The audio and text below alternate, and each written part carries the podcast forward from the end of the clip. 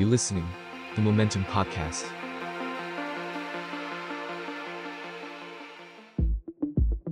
บีโฮเดอร์พอดแคสต์มองอดีตเพื่อเข้าใจปัจจุบัน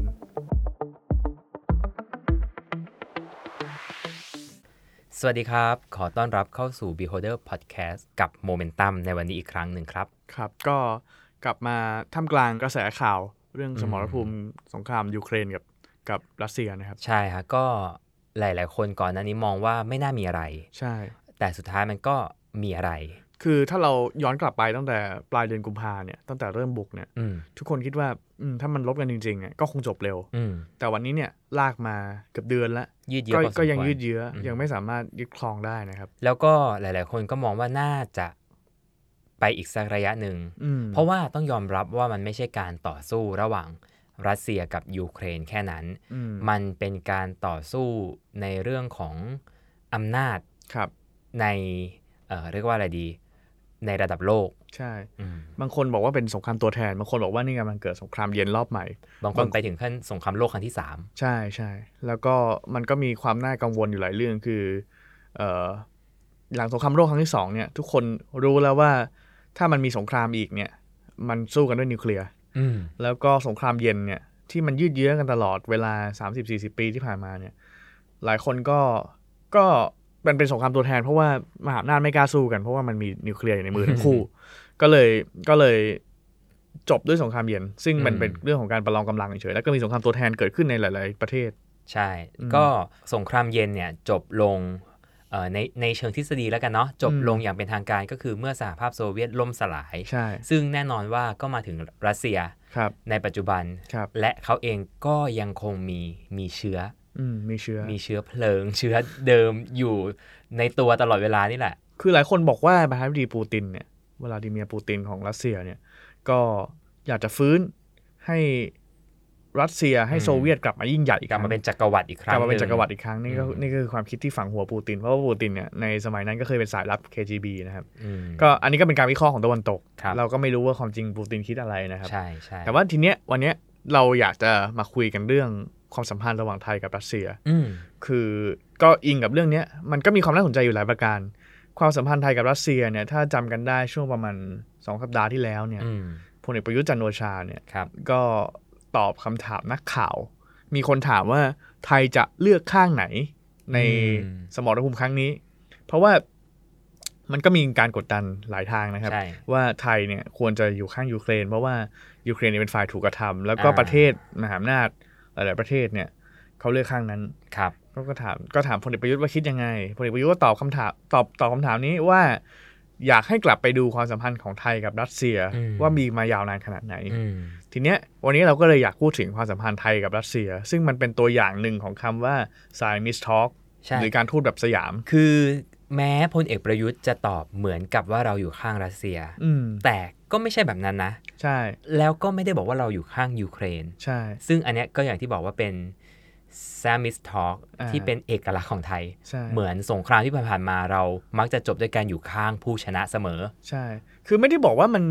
สายมิสทอ k เป็นเรื่องไม่ดีนะ อ่า สายมิสทอ k เป็นเรื่องที่ทำให้เราอยู่รอดมาตั้งแต่สมัยล่าอาณานิคมจนถึงวันเนี้ย เป็นลักษณะทางการทูตเฉพาะ อาจจะเป็นเอกลักษณ์ทางการทูตของของประเทศไทยเนี่ยแหละ อืมอืม อืมคือต้องบอกว่าเอ่อเราเนี่ยไม่ได้เป็นประเทศมหาอำนาจ ครับ ขณะเดียวกันเราก็ไม่ได้เป็นประเทศเล็กๆที่ที่อยู่นอกสายตาของของประเทศใหญ่ ๆ ด้วย ครับ เราก็เลยเป็นประเทศที่เล่นตัวได้ประมาณหนึ่ง ใช่ มาตลอด ใช่ใช่ อืม แล้วผมคิดว่าความสัมพันธ์ระหว่างไทยกับรัสเซียเนี่ยเป็นตัวอย่างที่ดีของคำว่าไซมิสทอ k ครับ เดี๋ยววันนี้เราจะพาย้อนกลับไปนะครับ ดูว่าตลอด 115 ปีที่ผ่านมาเนี่ย อ่า ความสัมพันธ์ระหว่างไทยกับรัสเซียเป็นยังไงบ้าง อืม ตั้งแต่สมัยเอ่อรัชกาลที่ ใช่ 5 จนถึงวันนี้นะครับ ก็จริงๆรัชกาลที่5เนี่ยเป็นเป็นจุดเริ่มต้นอย่างอย่างเป็นทางการแล้วกันเนาะ อืม ในในความสัมพันธ์ของไทยกับกับรัสเซียเอ่อไม่แน่ใจว่าก่อนหน้าที่จะมีการเสด็จไปเอ่อยุโรปประพาสยุโรปของรัชกาลที่5เนี่ยเราเองก็มีความสัมพันธ์กับรัสเซียมาก่อนแล้วด้วยใช่ไหมฮะ ใช่ครับ ตอนนั้นเขาเรียกว่ารัสเซียเนาะ อืม ถ้าเป็นภาษาทางการที่บันทึกไว้เนี่ย 2406 เนี่ย ก็เริ่มมีกองเรือของรัสเซียมาแล้ว อืม แล้วก็ในโอกาสครบรอบร้อยปีของราชวงศ์จักรี ครับ 2425 เนี่ยก็มีกองทัพเรือรัสเซีย มาร่วมฉลองนะครับ อืม แล้วก็ในปี 2433 ประโยชน์ซูรอฟสกี้ไปอ่านภาษารัสเซียยังไงไม่รู้อ่านแต่ประโยชน์พยศอะไรประ อ่ะ มาณ ไม่ นี้ แน่ใจ แต่ไม่ใช่ประ แต่ ยุท ว่า ธ์แน่ แต่ว่าแต่ว่า ไม่ใช่ประยุทธ์ฮะแต่ว่าไทยเนี่ยบันทึกว่าประโยชน์ซูรอฟสกี้เนี่ย ๆอ่า แต่งเพลงทูลเกล้าถวายรอห้า อืม ซึ่งตอนนั้นเนี่ยก็เอามาใช้เป็นเพลงชาติไทย แล้วก็ตอนนี้เนี่ย อืม เพลงชาติไทยพอมันเปลี่ยนในสมัยจอมพลปอเนี่ยเพลงนี้ก็กลายเป็นเพลงสรรเสริญพระบารมี อ่าก็คือ เพลงข่าววอ ล้ เนี่ยครับ คล้ายๆเป็นเพลงมาร์ชเกียรติยศเวลาแบบ อืม เหมือนจริง ๆ มันเป็นธรรมเนียมฝรั่งเนาะที่เวลา ใช่ แบบแบบกษัตริย์ไปที่ไหนก็จะมีแบบวงดุริยางค์มาต้อน ใช่ รับอะไรประมาณนั้น ใช่ก็เพลงสรรเสริญพระบารมีก็แต่งโดยเพลงโดยคนรัสเซียนะครับ อืม ฉะนั้นเนี่ยมันก็จะเห็นว่ามันมีความสัมพันธ์ใกล้ชิดระหว่างไทยกับรัสเซียอย่างมากนะครับ แล้วก็ในปี 2436 เนี่ย อืม เอ่อพระจักรพรรดินิโคลัสที่ 2 เนี่ยตอนนั้นเนี่ยเป็นสมเด็จพระยุพราชนะครับ ก็เสด็จเยือนประเทศไทย อืมก็คือตอนที่ยังเป็นคราวปินส์อยู่ ใช่ ถูกไหม ใช่ ฮะมามาประเทศไทย ใช่ จริงๆเนี่ยจุดจุดนั้นเนี่ยมันเป็นจุดเปลี่ยนแล้วก็มีผลทางประวัติศาสตร์สำคัญในเวลาต่อมาหลาย ๆ เรื่อง ใช่ การเสด็จเยือน อืม สยาม ค ใน รับ ตอนนั้นเนี่ยเอ่อต่อมาแน่นอนก็คือมกุฎราชกุมารได้ขึ้นเป็นพระเจ้าซาร์นิโคลัสที่ 2 แห่ง ใช่ รัสเซีย ใช่ แล้วก็มันมีผลอีกอย่างหนึ่งก็คือ มีการเหมือนเหมือนเชิญชวนให้ส่งพระราชโอรส ใช่ ของรัชกาลที่ 5 เนี่ย ไปรัสเซียบ้าง ใช่ ถูกไหมครับ เพราะว่าตอนนั้นเนี่ยรัชกาลที่ 5 เนี่ย ส่งพระราชโอรสหลายพระองค์ไปยุโรปอยู่ละ ใช่ แน่นอนอังกฤษค่อนข้างเยอะ อืม แล้วก็อาจจะมีประเทศอื่น ๆ บ้าง แต่ยังไม่มีรัสเซียเลย ใช่ใช่ก็ตอนนั้นมันก็มีเกร็ดมีเบื้องหลังอยู่เหมือนกันว่าทำไมซาร์นิโคลัสที่สองเนี่ยถึงมาเยือนไทย อืม นะฮะคือตอนนั้นเนี่ยมันก็มีเกร็ดว่าซาร์นิโคลัสที่สองเนี่ยมาเยือนไทยได้เป็นมกุฎราชกุมารเนี่ยเพราะว่าพระบิดาก็คือซาร์อเล็กซานเดอร์ที่สามเนี่ยตอนนั้นเนี่ยเป็นกษัตริย์อยู่เนาะ อืม แล้วก็อนุญาตให้เดินทางเยือน เพราะว่าต้องการจะขยายอิทธิพลของรัสเซียในภูมิภาคนี้เหมือนกัน อืม ในตอนนั้นเนี่ยฝรั่งเศสก็จองอินโดจีนและ อ่า อังกฤษก็จองด้านใต้แหละมาลายูใช่ไหมฮะก็อยู่แถวนั้นก็วนเวียนแถวนั้นแล้วก็พม่า อืม แต่ไทยเนี่ยมันยังไม่มีเจ้าของชัดเจน อืม ก็รัสเซียเนี่ยไม่ได้ไม่ได้สนใจจะล่าอาณานิคม อืม แถวนี้ แต่ก็สนใจว่าอยากจะผูกสัมพันธ์กับประเทศแถบนี้ อืม ก็เลยส่งมา แล้วก็เอ่อผมพอจะได้ยินมาอยู่บ้างด้วยส่วนหนึ่งเนี่ยเอ่อพระเจ้า อืม ซาร์นิโคลัสเองสมัยเอ่อที่ยังเป็นมกุฎราชกุมารเนี่ย อืม ก็เป็นเป็นเจ้าชายเจ้าสำราญในระดับหนึ่ง ใช่ แล้วเราพระบิดาก็รู้สึกว่าเอ้ยไม่ได้ละ ใช่ จะต้องต้องให้พระราชโอรสองค์นี้เนี่ยไปแบบฝึกงานบ้าง อ่า แล้วเหมือนท่านรู้ล่วงหน้าเพราะว่าหลังจากกลับไปรัสเซียไม่นานเนี่ยเอ่อพระบิดาที่เป็นกษัตริย์ของรัสเซียตอนนั้นก็ สวรรคต คต อืม พระเจ้าซาร์นิโคลัสก็เลยได้ขึ้นมาเป็นกษัตริย์ ใช่ ซึ่งการขึ้นมาเป็นกษัตริย์ของพระองค์เนี่ยเป็นการเปลี่ยนประวัติศาสตร์รัสเซียไป อืม ในรัชสมัยเดียวเนี่ยทั้งบวกและลบ ครับ ในช่วงต้นเนี่ยบอกว่าเป็นยุคที่รุ่งเรืองมากในยุคหนึ่ง ฮะ ส่วนหนึ่งเพราะว่า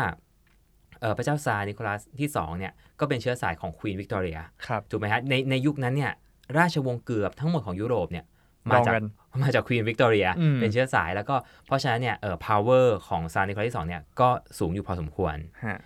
อ่าแล้วก็มันมีเรื่องที่สำคัญมาก ๆ เดี๋ยวเราจะกล่าวถึงต่อมาก็คือตอนที่รัชกาลที่ 5 เสร็จประพาส ใช่ ได้ได้เกิดภาพประวัติศาสตร์ อ่า ที่ช่วยให้ประเทศไทยเราเนี่ยรอดพ้นการล่าอาณานิคมด้วย อ่าทีนี้ซาร์นิโคลัสที่สองพอพอพอพอตอนนั้นเนี่ยก็บอกกับรัชกาลที่ห้าว่า อยากให้ส่งพระโอรสไปเรียนที่รัสเซียบ้างนะครับก็เลยสุดท้ายรัชกาลที่ห้าก็เลยตัดสินใจส่งสมเด็จเจ้าฟ้าจักรพงศ์ภูวนาถ อืม คนที่สำคัญยังไงครับ เจ้าฟ้าจักรพงศ์ภูวนาถนะครับ เป็นพระราชโอรสของรัชกาลที่ 5 กับสมเด็จพระศรีพัชรินทราบรมราชินีนาถ ครับ เอ่อพูดง่ายๆก็คือเป็นน้องชายของรัชกาลที่ ครับ 6 น้องแท้ๆ ถ้าเราเรียนประวัติศาสตร์เนี่ยเราจะจำแม่นๆเลยว่ารัชกาลที่ 5 จะมีมเหสีสองพระองค์ที่สำคัญ ครับ องค์หนึ่งเนี่ยก็คือองค์ที่เป็นย่าของในหลวงรัชกาลที่ อืม 9 คือคือแม่ของเจ้าฟ้ามหิดล ฮะ กับอีกองค์หนึ่งก็คือแม่ของรัชกาลที่ 6 รัชกาลที่ 7 ถูกไหมฮะ ฮะ เอ่อในในยุคนั้นเนี่ยสมเด็จเจ้าฟ้าวชิรุณหิต อืม ซึ่งเป็นสยามกุฎราชกุมารพระองค์แรกเนี่ยสิ้นพระชนม์ไปละ ฮะ รัชกาลที่ 6 ซึ่งเป็นลูกคนรอง แต่คนละแม่กันได้ขึ้นมาเป็นมกุฎราชกุมารแทน ฮะ ดังนั้นเนี่ยสายของแม่คนเนี้ยอ่ะพูดง่ายๆ สายของแม่คนเนี้ยก็ขึ้นมามีบทบาทพอสมควร อ่า และเจ้าฟ้าจักรพงศ์เนี่ยก็เป็นน้องที่ต่อจากรัชกาลที่ อืม 6 แต่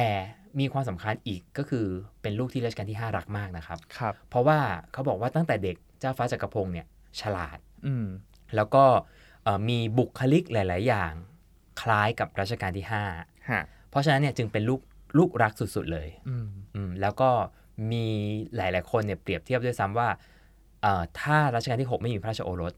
องค์เนี้ยก็น่าจะขึ้นมาเป็นกษัตริย์ต่ออ ม จากพระองค์ อืม เพราะฉะนั้นเนี่ยการส่งเอ่อเจ้าฟ้าจักรพงศ์เนี่ย อืม ไปเรียนพระองค์เจ้าจักรพงศ์เนี่ยไปเรียนที่ที่รัสเซียเนี่ยก็แสดงว่ามีความสำคัญมากเห็นรัสเซียเป็นประเทศสำคัญมาก ใช่ ผมเชื่อว่าอย่างนั้น อืม แต่แต่ไม่แน่ใจเหมือนก่อนหน้านี้เจ้าฟ้าจักรพงศ์น่าจะเรียนอยู่ต่างประเทศอยู่ อยู่ แล้ว อังกฤษอยู่แล้ว ใช่ไหมฮะ ครับครับ อ่าเปลี่ยนเลย อืม เปลี่ยนโรงเรียน เปลี่ยนป ซะ ระ อ เท ย่าง ศ นั้นเลย ใช่แล้วก็เปลี่ยนเป็นประเทศที่ไม่ใช้ภาษาอังกฤษด้วย อืม ก็เป็นเรื่องโหดร้ายพอสมควร อืม ก็คือส่งให้ไปเรียนมหาวิทยาลัยในช่วงในในรัสเซียเลย ครับ แล้วก็ส่งไปเรียนในวิชาทหารนะครับ อืม ตอนนั้นก็คือรัชกาลที่5เนี่ยก็อยากเปลี่ยนความคิดใหม่ของของของเจ้าฟ้าจักรพงศ์ อืม คือไม่อยากให้เกิดความสบาย ไม่อยากให้หรูหรา ก็ตัดสินใจส่งคนไทยอีกคนหนึ่งไปเรียนด้วยคือ ครับ พุ่มพุ่มสกี้เนี่ยนะครับ อืม ที่จะที่จะที่จะเป็นเพื่อนของของเจ้าฟ้าจักรพงศ์ตลอดเวลา อืม ก็จะไปเรียนที่โรงเรียนนายร้อยมหาดเล็กนะครับ ครับ ก็ใกล้ชิดกับกับจากพระเจ้าแผ่นดินเลยแหละ อ่า ใกล้ชิดกับซาร์นิโคลัสที่สองเลยแหละ ม แล้วก็เป็นนายทหาร หลังจากนั้นพอเรียนจบก็เป็นนายทหารกองทัพบกรัสเซีย อืม ประจำกรมทหารมาฮุตซาร์ของพระจักรพรรดินะครับ แล้วก็เอ่อส่วนเสี้ยวหนึ่งที่สำคัญกับประวัติศาสตร์ไทยก็คือเอ่อเจ้าฟ้าจักรพงศ์เนี่ยก็ก็มีมีแฟน อ่า มีพระชายา มีพระชายาเป็นเป็นชาวยูเครน ใช่ ซึ่งซึ่งเมื่อก่อนถ้าเราเรียนแบบประวัติศาสตร์ไทยทั่วไปอ่ะ ก็คือจะทราบว่าเป็นเอ่อน่าจะชื่อหม่อมแคทเธอรีน ครับ ใช่ไหมครับ เป็นชาวรัสเซีย เราได้ยิคนรับ แบบนั้น ใช่ แต่สุดท้ายเนี่ยเอ่อประวัติศาสตร์ชั้นหลังมาศึกษาดีแล้วเนี่ย ม โอเคนะมันคือประเทศรัสเซียในอดีต ใช่ แต่เมื่อมาดูจริง ๆ มันคือแคว้นยูเครน หรือ ใช่ ประเทศยูเครนในปัจจุบันนี่แหละ อืม อืม ซึ่งก็เนี่ยตระกูลของแหม่มแคทเธอรีนเนี่ยก็อยู่ใกล้ๆกรุงเคียฟเนี่ย อ่า แล้วก็แหม่มแคทเธอรีนนี่ก็เป็นพยาบาลสำห ครั รับบ การการการรบโดยเฉพาะนะครับ อืม แล้วก็คุ้นเคยกับตระกูลเศรษฐี ซึ่งใกล้ชิดกับเจ้าฟ้าจักรพงศ์ อืม เอ่อตอนนั้นเนี่ยก็มีการคัดค้านการแต่งงาน อืม เพราะว่า เรื่องใหญ่มากนะ เรื่องใหญ่มากเรื่องใหญ่มาก คือตอนนั้นเนี่ยเอ่อเจ้าไทยเนี่ย อืม แต่งกันเองเนาะ อืม แต่งกับพี่กับน้องแต่งกับ อืม ญาติแต่งกับอะไรไม่ได้เคยยิ่งแต่งกับคนนอกเนี่ยก็ไม่มีแล้ว ใช่ อันนี้แต่งกับ สามัญชนก็ยากแล้ว ใช่สามัญชนก็ไม่แทบจะไม่มีแล้ว อืม อันเนี้ยแต่งกับชาวต่างชา ต่าง ติ ชาติคือโอ้โห ถือว่าเป็นเรื่องใหญ่ในยุคนั้น แล้วคนที่แต่งเนี่ย คือเมื่อก่อนนะไม่ไม่ต้องเป็นถึงขนาดเจ้าฟ้านะ มันมี อืม คดีในรัชกาลที่ 5 จริง อ่า ๆ ที่เป็นคนธรรมดานี่แหละ เป็นขุนนาง ใช่ แล้วไปแต่งงานกับชาวต่างชาติ ใช่ โดนตัดสินประหารชีวิตนะครับ อืม เพราะเหมือนกับประมาณว่าเป็นกบฏหรือเปล่า ฮะ เอาความลับไปให้ต่างชาติหรือเปล่า แต่นี่เจ้าฟ้า ใช่ ก็แต่ตอนนั้นเนี่ยก็พอเป็นเป็นเรื่องใหญ่เนี่ยก็ท่านก็ไม่กล้าบอกเจ้าฟ้าจักรพงศ์ก็ไม่กล้าบอก ใช่ รัชกาลที่ห้า ใช่ แล้วก็แหม่มแคทเธอรีนนี่ก็ไม่ได้เกี่ยวกับกับราชวงศ์ อืม รัสเซีย ราชวงศ์โซเวียตใดๆ ก็เป็นสามัญชน ไม่ เป็น ได้เกี่ยว ฝ กับ รั่ง Bolshevik อีก อืม อืมทีนี้กลับมาเมืองไทย อันนี้ผมเล่าต่อนิดนึง ก็ ฮะ กลับมาเมืองไทยก็ต้องช่วยกันปิด อืม จนสุดท้ายรัชกาลที่ 5 รู้ ครับ ก็โกรธมาก โกรธถึงขนาดที่ว่าก็ไม่คุยด้วยอะครับเอาพูดง่าย อ่า ๆ ก็คือส่วนใหญ่พ่อเนาะ ฮะ จนกระทั่งหม่อมแคทเธอรีนตั้งตั้งท้อง อ่า แล้วก็คลอดลูกออกมา ซึ่ง ฮะ ในเวลาต่อมาก็คือพระองค์เจ้าจุลจักรพงศ์เป็นลูกครึ่ง ใช่ เขาบอกว่าตอนนั้นเนี่ยแม่ ฮะ ของเจ้าฟ้าจักรพงศ์เนี่ยสมเด็จพระศรีพัชรินเนี่ยก็เลยตัดสินใจเอาเอาเด็กเนี่ยแหละ เป็น อ่า โซ่ทองคล้องใจ ฮะ ไปถวายรัชกาลที่ ครับ 5 ซึ่งปรากฏว่ารัชกาลที่ 5 ก็ก็รักนะ เหมือนกับก็เอ็นดูนะเป็นธรรมดาที่เอ็นเอ็นดูเด็ก ซึ่ง ใช่ ซึ่งก็เลยทำให้พระองค์เจ้าจักรพงศ์เนี่ยซึ่งตอนนั้นตอนเกิดเป็นหม่อมเจ้าเนี่ยได้ใช้เขาเรียกอะไรได้ได้ใช้แบบไตเติลของของราชวงศ์ อ่า ได้เป็นหม่อมเจ้าได้ เป็นกรณีพิเศษ อืม อ่าแล้วก็ต่อมารัชกาลที่หกท่านก็ให้เป็นพระองค์เจ้า อ่า จุลจักรพงศ์ครับ ทีนี้ที่เล่ามาทั้งหมดเนี่ยอยากจะสะท้อนให้เห็นว่ามันมีความสัมพันธ์บางอย่างกับรัสเซีย ใช่ ถึงขั้นรอห้าก็ส่งลูกคนโปรดไปเรียน ใช่ ที่นู่น ทีเนี้ย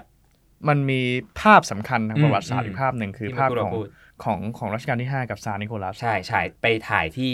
รัสเซียเลย อืม ตอนเสด็จประพาสยุโรปครั้งครั้งแรก ใช่ ตอนนั้นเนี่ยมันก็มีกระแสล่าอาณานิคมพอสมควร ใช่ แล้ว แล้วก็ ตอนนั้น ร ไทยโดนเรื่องเอ่อฝรั่งเศสแล้วนะครับ โดน เรื่อง รศ เรื่อง 112 รศร้อยสิบสองเรียบร้อยแล้ว อ่า อืม ก็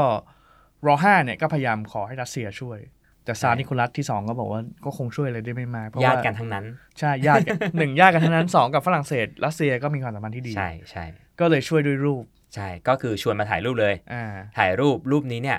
เอ่อถูกตีพิมพ์ไปครับอ่าแน่นอนในรัสเซียในยุโรป และก็แน่นอนไปถึงฝรั่งเศส ใช่ การที่รูปที่กษัตริย์ปะสยามนั่งคู่กับพระเจ้าซาร์นิโคลัสที่ 2 ซึ่งในสมัยนั้นเนี่ยก็ถือว่ามี power สูงมากในยุโรปเนี่ย ฮะ มันก็เลยกลายเป็นภาพที่ทำให้เอ่อฝั่งฝรั่งเศสเองรู้สึกต้องใช้คำว่าเกรงใจละกัน ใช่ รู้สึกเกรงใจว่าเอ่อคิงประเทศเล็กๆเนี้ยไม่ธรรมดานะ เพราะว่ามีเพื่อนเป็นแบบกษัตริย์ที่ยิ่งใหญ่มาก อื มันก็เลยมีผลทางการเมืองอย่างที่บอกครับ ก็ก็เลยทำให้ก็ส่วนหนึ่งนะผมว่าก็มีส่วนที่ทำให้ไทยรอดพ้นจากจากการล่าอาณานิคมแบบดุเดือด ใช่ ในในช่วงนั้นระหว่างอังกฤษกับฝรั่งเศสที่เราไปรัดกันชนเนี่ย อืมอื อื ม ม ทีนี้แต่ว่านั่นแหละฮะ ก็สุดท้ายราชวงศ์ของรัสเซียก็อยู่ไม่ยืนเนาะ ใช่ก็กัดอย่างที่บอกว่าพระเจ้าซาร์นิโคลัสที่สอง ในในช่วงชีวิตของท่าน ซึ่ง อืม เราแยกได้อีกตอนหนึ่งด้วยซ้ำเนี่ย ใช่ ก็เห็นไปจุดสูงสุดแล้วก็จุดต่ำสุดในเวลาอันรวดเร็ว ใช่ เพราะไม่เพียงแค่ ท่านไม่ได้อยู่จนแบบใช้ชีวิตจนแก่ตายเอาพูดง่าย อืมอืม ๆ แต่ราชวงศ์โดนล้มล้างอย่าง ใช่ โหดร้าย ฮะ มาก ใช่ เหตุการณ์เนี้มันเกิดขึ้นในสมัยรัชกาลที่หกนะครั อื บ ม รัสเซียเกิดการเปลี่ยนแปลงภายใน ๆอืม แล้วก็จากเดิมที่เคยเป็นเป็นระบอบกษัตริย์ ราชอาณาจักรอืม เออเป็นราชอาณาจักรเนี่ยก็กลายเป็นเป็นสหภาพโซเวียต อืม เอ่ออยู่ใต้การปกครองในระบอบคอมมิวนิสต์เต็มรูปแบบ ใช่ อืมก็มันก็มาจากความเดือดร้อนของประชาชน มาจากความแรงแค้นของประชาชนที่เห็นว่าเออราชวงศ์โรมานอฟเนี่ยไม่สามารถที่จะบริหารได้ ใช่ มีความฟุ่มเฟือยเกิดขึ้น ชนชั้นสูงไม่กี่เปอร์เซ็นต์ที่ที่ร่ำรวย ครับ อะไรเงี้ย ก็สุดท้ายแล้วก็ราชวงศ์รัสเซียก็จบไป ใช่ ฮะแต่ว่าราชวงศ์ไทยยังอยู่ อืม ในช่วงเวลานั้นก็รัชกาลที่ 6 เนี่ยรัชกาลที่ 6 รัชกาลที่ 7 เนี่ยมันก็มีความกลัว อืม กลัวว่าจะเจอแบบโรมานอฟบ้าง คือช่วงนั้นเนี่ยหลายประเทศถูกไหมใน ใช่ ในเอ่อแน่นอนไล่มาตั้งแต่ก่อนนั้นคือจีน ใช่ นะแล้วก็มารัสเซียที่เป็นที่เป็นประเทศที่ยิ่งใหญ่มาก ถ้า อืม เราลองย้อนภาพในเวลาไม่กี่ปี ใช่ ก่อนหน้านั้น ฮะ อืม ก็ไอการล้มล้างราชวงศ์โรมานอฟเนี่ยก็เป็นอันจบภาคแรกของ อืม ความสัมพันธ์ระหว่างไทยกับรัสเซีย ครับ คือพอพอเปลี่ยนเป็นคอมมิวนิสต์ปุ๊บไทยก็ไม่เอาอยู่แล้ว อืม แล้วหลังจากนั้นเนี่ยก็เอ่อเกิดสงครามโลกครั้งที่สองเนาะ ใช่ ซึ่งไทยเนี่ยอยู่ฝ่ายอยู่ฝ่ายอยู่เดียวอยู่ฝ่ายญี่ปุ่น อืม ซึ่งก็อยู่ตรงข้ามกับรัสเซีย ใช่ คือฝ่ายอักษะใช่ไหม ใช่ ฮะแล้วก็อยู่ตรงข้ามกับรัสเซีย ทีนี้จบสงครามโลกครั้งที่สองอีก ไทยก็เปลี่ยนข้าง อันนี้ก็เป็นผลจากไซมิชช็อกไทยขบวนการเสรีไทยเนี่ยพาไทยไปอยู่ข้างสหรัฐ อืม ไปอยู่ข้างฝ่ายสัมพันธมิตร ในวันที่ชนะ ใช่ แต่ว่าในวันที่ชนะเนี่ย รัสเซียก็ดันแตกกับอเมริกาแตกกับอังกฤษอีก รัสเซียก็เอ่อกลายเป็นสงครามเย็นหลังจากนั้น อืม สงครามเย็นหลังจากนั้นก็สนุกมาก แต่ว่าในช่วงเวลาเนี้ยไทยกับรัสเซีย ตอนนั้นเนี่ยเป็นโซเวียตเนี่ยไม่มีความสัมพันธ์ใด ใช่ ๆด้วยกัน เพ เลย ราะว่าเราเนี่ยอ่าทุกคนคงรู้ว่าช่วงสงครามเย็นเนี่ยเราได้รับการสนับสนุนสนับสนุนจากอเมริกาค่อนข้างเยอะ ใช่ แล้วเราก็ให้การสนับสนุนอเมริกาค่อนข้างเยอะเอ่อหลาย ๆ สถานที่ในประเทศไทยหลาย ๆ โดยเฉพาะเอ่อสนามบินถูกไหม อืม เอ่อเกิดขึ้นจากสงครามช่วงสงครามเย็น ใช่ ที่อเมริกามาตั้งฐานทัพ ใช่แล้ พั ว ท ก็ ยานี่ก็เกิดจากสงครามเย็นนะ ใช่ พัทยาที่เป็นแหล่งของรัสเซียทุกวันเนี่ยตอนนั้นเนี่ยเกิดเกิดเอ่อเป็นสถานที่ของทหาร GI เป็น อ่า ที่ของทหารสหรัฐนะครับ ทีเนี้ยในช่วงสงครามเย็นเนี่ยนอกจากไทยอยู่ข้างสหรัฐแล้วเนี่ยโซเวียตเนี่ยก็สนับสนุนทั้งเรื่องของแนวคิดเนาะ อืม แล้วก็เรื่องของเอ่ออาวุธยุทโธปกรณ์ให้กับพรรคคอมมิวนิสต์แห่งประเทศไทย อืม แล้วก็นั่นหมายรวมถึงประเทศรอบข้างเราก็อยู่ภายใต้อิทธิพลของโซเวียต ไม่ว่าจะลาวไม่ว่าจะเวียดนาม อืม เออนั่นทำให้ไทยกับรัสเซียเนี่ยที่เคยมีความสัมพันธ์อันดีถึงขนาด ส่งเจ้าฟ้าเจ้าแผ่นดินไปเรียน วิชาทหารเนี่ยกลายเป็นศัตรูกันอย่างหลีกเลี่ยงไม่ได้ เหมือนยุคนั้นเนี่ยใครพูดรัสเซีย อ่า ไปเรียนรัสเซียนี่คือ ใช่ โอ้โห แล้วในช่วง 6 ตุลาคม 2019เนี่ยที่เขาบอกว่านักศึกษาอยู่ใต้อิทธิพลของของพคทของพรรคคอมมิวนิสต์เนี่ยนะครับ ตอนนั้นเนี่ยใครมีหนังสือแบบหนังสือเลนิน หนังสือเป็น ครับ รูปสตาลินอะไรเงี้ยโดนจับนะฮะ อืม บางคนโดนยิง อืม บางคนหนังสือพวกนี้โดนเผาไม่มีในประเทศเลย เป็นหนังสือต้องห้ามหมดเลย แล้วก็บริบททางการเมืองในตอนนั้นเนี่ยเอ่อภาพของโซเวียตเนี่ย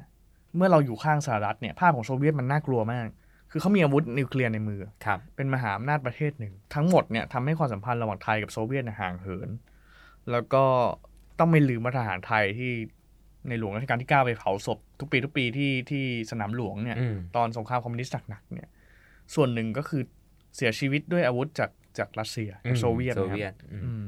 ความขัดแย้ง แต่แต่ว่าสุดท้ายแล้วเนี่ยมันมันมันเกิดการเปลี่ยนข้างนะ ค ครับ รับ เอ่อถ้าเราจำกันได้ 2518 เนี่ย อืม ไทยก็เริ่มเปิดสัมพันธ์กับจีน อ่าใช่ แล้วก็ 2522 เนี่ย ครับ มันเริ่มเกิดความสัมเกิดความขัดแย้งระหว่างจีนกับรัสเซีย อืม เอ่อโซเวียตเนี่ยพยายามส่งทหารเข้ามาใน พยายามส่งทหารเข้ามาช่วยเอ่อฝั่งเวียดนาม อืมฮึ แล้วก็ส่งทหารเข้ามาช่วยเอ่อลาว อืม ซึ่งจีนก็ไม่อยากให้โซเวียตเนี่ยเข้ามามีอิทธิพลเหนือลาวกับเวียดนามมากนัก มันใกล้เขามาก มันใกล้เขามากหนึ่งมันใกล้เขามากเนาะสองก็คือถ้ามันใหญ่เกินเนี่ยเขาก็คุมไม่ได้ ใช่ เขาไม่รู้มันจะเกิดอะไรขึ้น อ่า เขาไม่รู้ว่าสุดท้ายแล้วเอ่อ ผู้นำโซเวียตในเวลานั้นเนี่ย ใช่ มันจะบ้า คื บอม คือ จีน ตอน หรือ นั้ เป น ล่า จีนมันก็ยังไม่ได้เข้มแข็งแบบทุกวันนี้ ยังไม่ได้ จี เข้ม น แข็ง จี จี น น ก็ กำลัง กำลัง เปลี่ย หาน ได้ ทางอยู่ ใช่ กำลัง ใช่ หาหาหนทางของตัวเองอยู่เหมือนกัน ใช่ใช่ อืม 2522 ก็เลยจีนก็เลยมาขอรัฐบาลไทย ซึ่งเริ่มสัมพันธ์กันดีกันแล้วนะคนไทยกับคนจีนก็เชื้อสายคนไทยเชื้อสายจีนนะนายกก็เป็นเชื้อสายจีนอะไรเงี้ย มันมีวิธีการเชื่อมโยงแบ เอบ อ ไม่นาน ใช่ใช่ อืม ก็เลยบอกว่าถ้าอย่างนั้นเนี่ยขอให้ให้จีนเนี่ยช่วยทำการปิดสถานีเสียงประชาชนในประเทศไทย ซึ่งเป็นสถานีวิทยุของพคทนะครับ อืม แล้วก็ขอความร่วมมือให้ไทยให้ไทยเนี่ยช่วยต่อต้านเวียดนาม ซึ่งเวียดนามเนี่ยมีมีโซเวียตเป็นแบ็ค ครับ เออก็เลยเริ่มเปิดสัมพันธ์กับโซเวียตครั้งแรกในปี 2522 ในสมัยนายกพลเอกเกรียงศักดิ์ชมานันท์ อืม อืม อืมมันก็เหมือนกับว่าสุดท้ายเนี่ยเอ่อช่วงท้ายๆของสงสงครามเย็นเนี่ย ก็กลายเป็นว่าเราก็เอาประเทศที่เราเคยมองเป็นศัตรูเนี่ย มาปราบคนในประเทศ ใช่ เองแบบนี้ปะ ก็อย่างนี้เราก็เริ่มเปิดแนวร่วมมากขึ้น อ่า ส่วนหนึ่งก็คือเปิดกับจีนถูกไหมฮะ ครับ อีกส่วนหนึ่งก็คือ 2522 เนี่ย พอกระแสไอ้พคทมันเริ่มซา เริ่มจัดการเรื่องพคท อืมอืมกลายเป็น ได้ คนกลุ่มน้อยไปแล้วอ่ะ ได้พอสมควรแล้ว ครับ เนี่ย ก็เริ่มเปิดสัมพันธ์กับโซเวียต อ่า คือก่อนหน้านั้นเนี่ย ถ้าเราจำกันได้ในตอนก่อนๆที่เราเคยพูดถึงเนี่ย 2519 ถึง อืม 2520 เนี่ยเป็นยุคมืด อืม คือธานินไกรวิเชียนเนี่ย ซึ่งรัฐเป็นรัฐบาลหลัง 6 ตุลาเนี่ย พยายามจัดการกับคอมมิวนิสต์อย่างเด็ด อืม ขาด อืม แต่ว่าหลังจากนั้นเนี่ยเราก็เริ่มรู้สึกแล้วว่านโยบายอย่างเงี้ยมันใช้ไม่ได้ อืม คือเราเราก็เริ่มรู้สึกว่า เอ๊ะทำไมเราต้องจัดการกับคอมมิวนิสต์อย่างเด็ดขาดทั้งที่หลาย ๆ ประเทศก็มีความสัมพันธ์อันดีกับเรามาก่อน อืม เช่นจีน อืม แล้วก็ 2522 เกรียงศักดิ์ชมานันท์ก็เลยเยือนรัสเซีย อืม แล้วก็เปิดความสัมพันธ์กันอย่างเป็นทางการอีกครั้ง ครับ อืม ในรอบในรอบหลายปีเลยล่ะ ใช่ อืม แต่มันก็ไม่ใช่จะดีนะฮะ ก็ในปีระหว่างปี 2520 ถึง 2530 เนี่ย ก็มีศึกใหญ่ที่โซเวียตเนี่ยยังยังหนุนหลังอยู่ ก็คือสมรภูมิที่ช่องบก ม ช่องบกนี่อยู่ที่อุบลนะฮะ อืม ก็โซเวียตก็อยู่เบื้องหลังเวียดนามในรอบนั้น แล้วก็ลบกับไทย อืม ก็ตอนนั้นก็เป็นเรื่องของดินแดน ครับ สุดท้ายไทยก็ไล่เวียดนาม ซึ่งเป็นอยู่ใต้อิที่ผมของโซเวียตเนี่ยกลับไป อ่า ในพื้นที่ของตัวเองได้ ครับ อีกรอบหนึ่งก็คือสมรภูมิที่บ้านล่มเกล้า อื บ้านล่มเกล้านี่เกิดขึ้นที่อำเภอชาติตากาญพิษณุโลก อืม อันนี้ก็เป็นเขาเรียกเขามีเนินชื่อเนิน 1428 ครับ เนิน 1428 เป็นเนินที่เอ่อลาวเข้ามายึดไว้นะครับ แล้วก็มีข้อพิพาทกัน สุดท้ายเนี่ยก็จัดการกันโดยที่เจรจา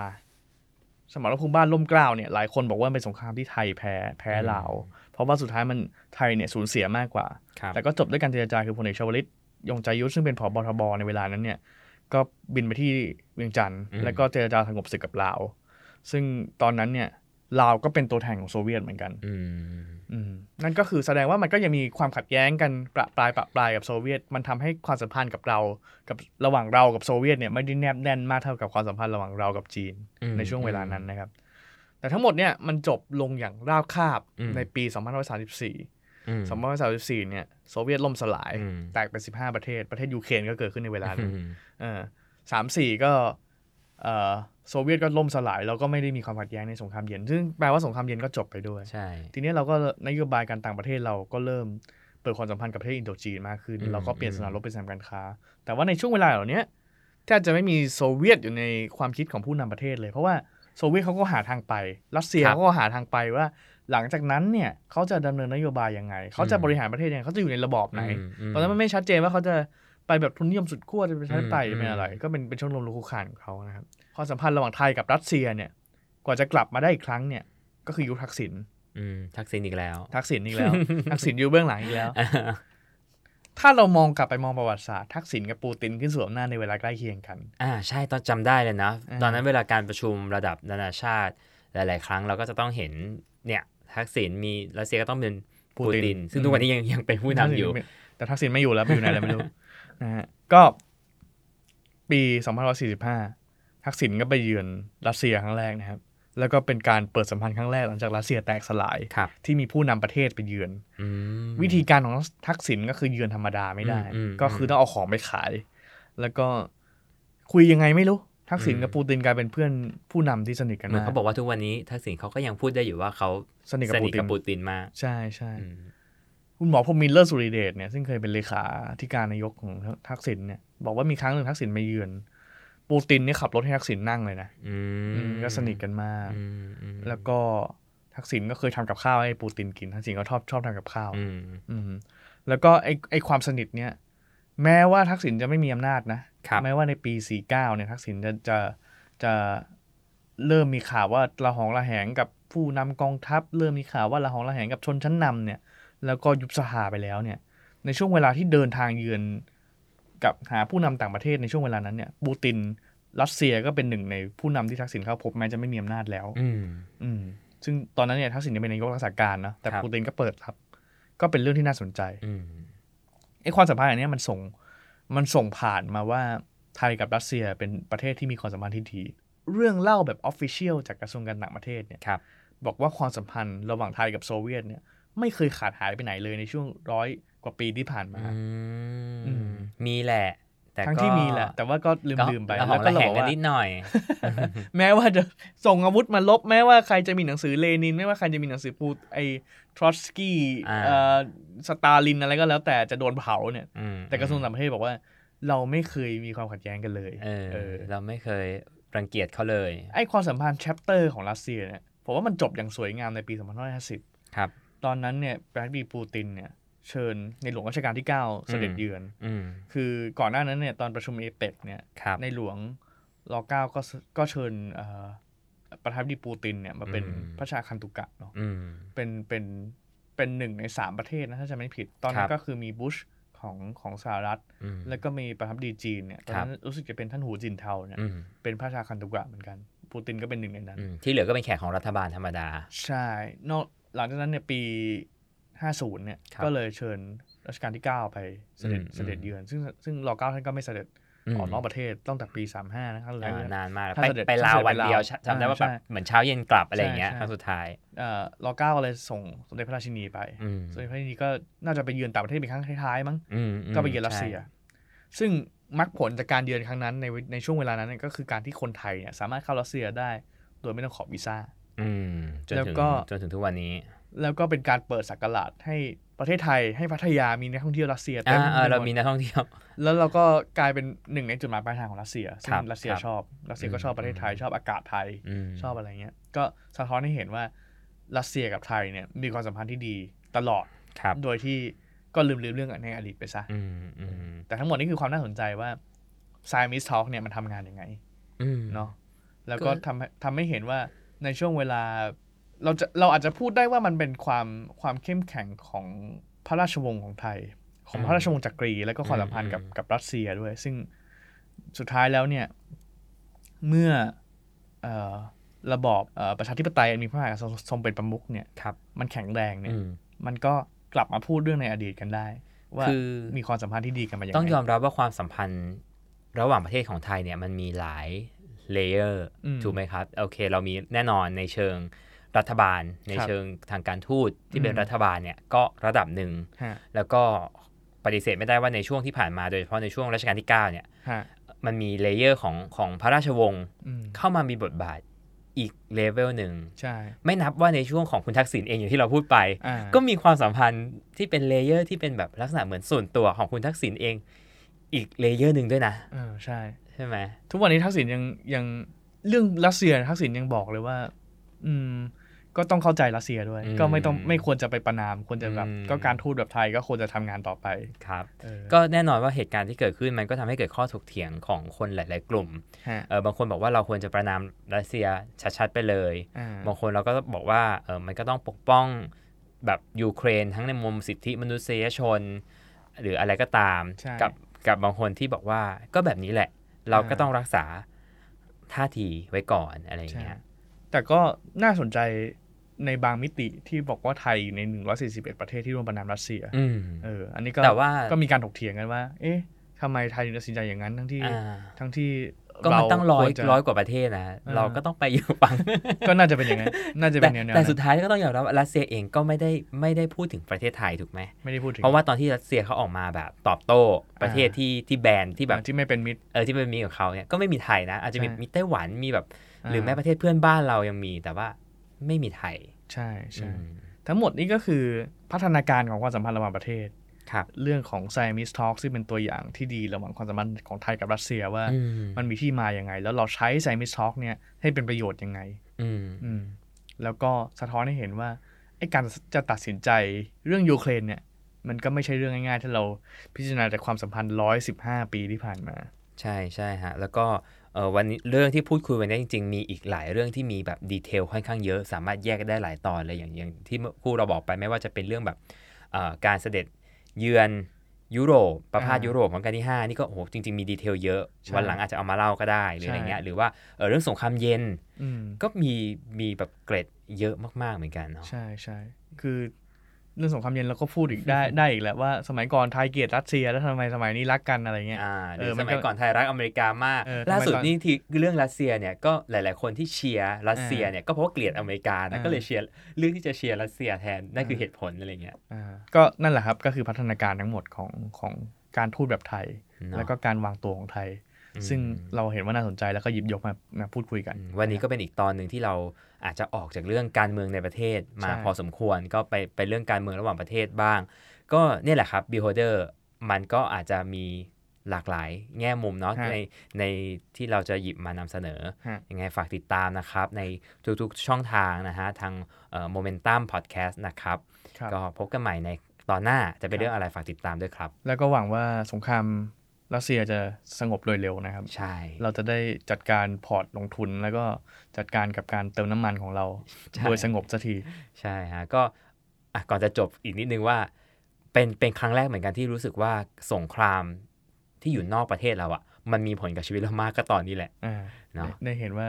ผีเสื้อขยับปีกสะเทือนถึงดวงดาวยังไงอ่านะ ก็ ครับ หวังว่าทุกอย่างจะยุติลงโดยเร็วนะครับ ก็พบกันใหม่ในโอกาสหน้าตอนต่อไปนะครับ สวัสดีครับ สวัสดีครับ You listening, the Momentum Podcast.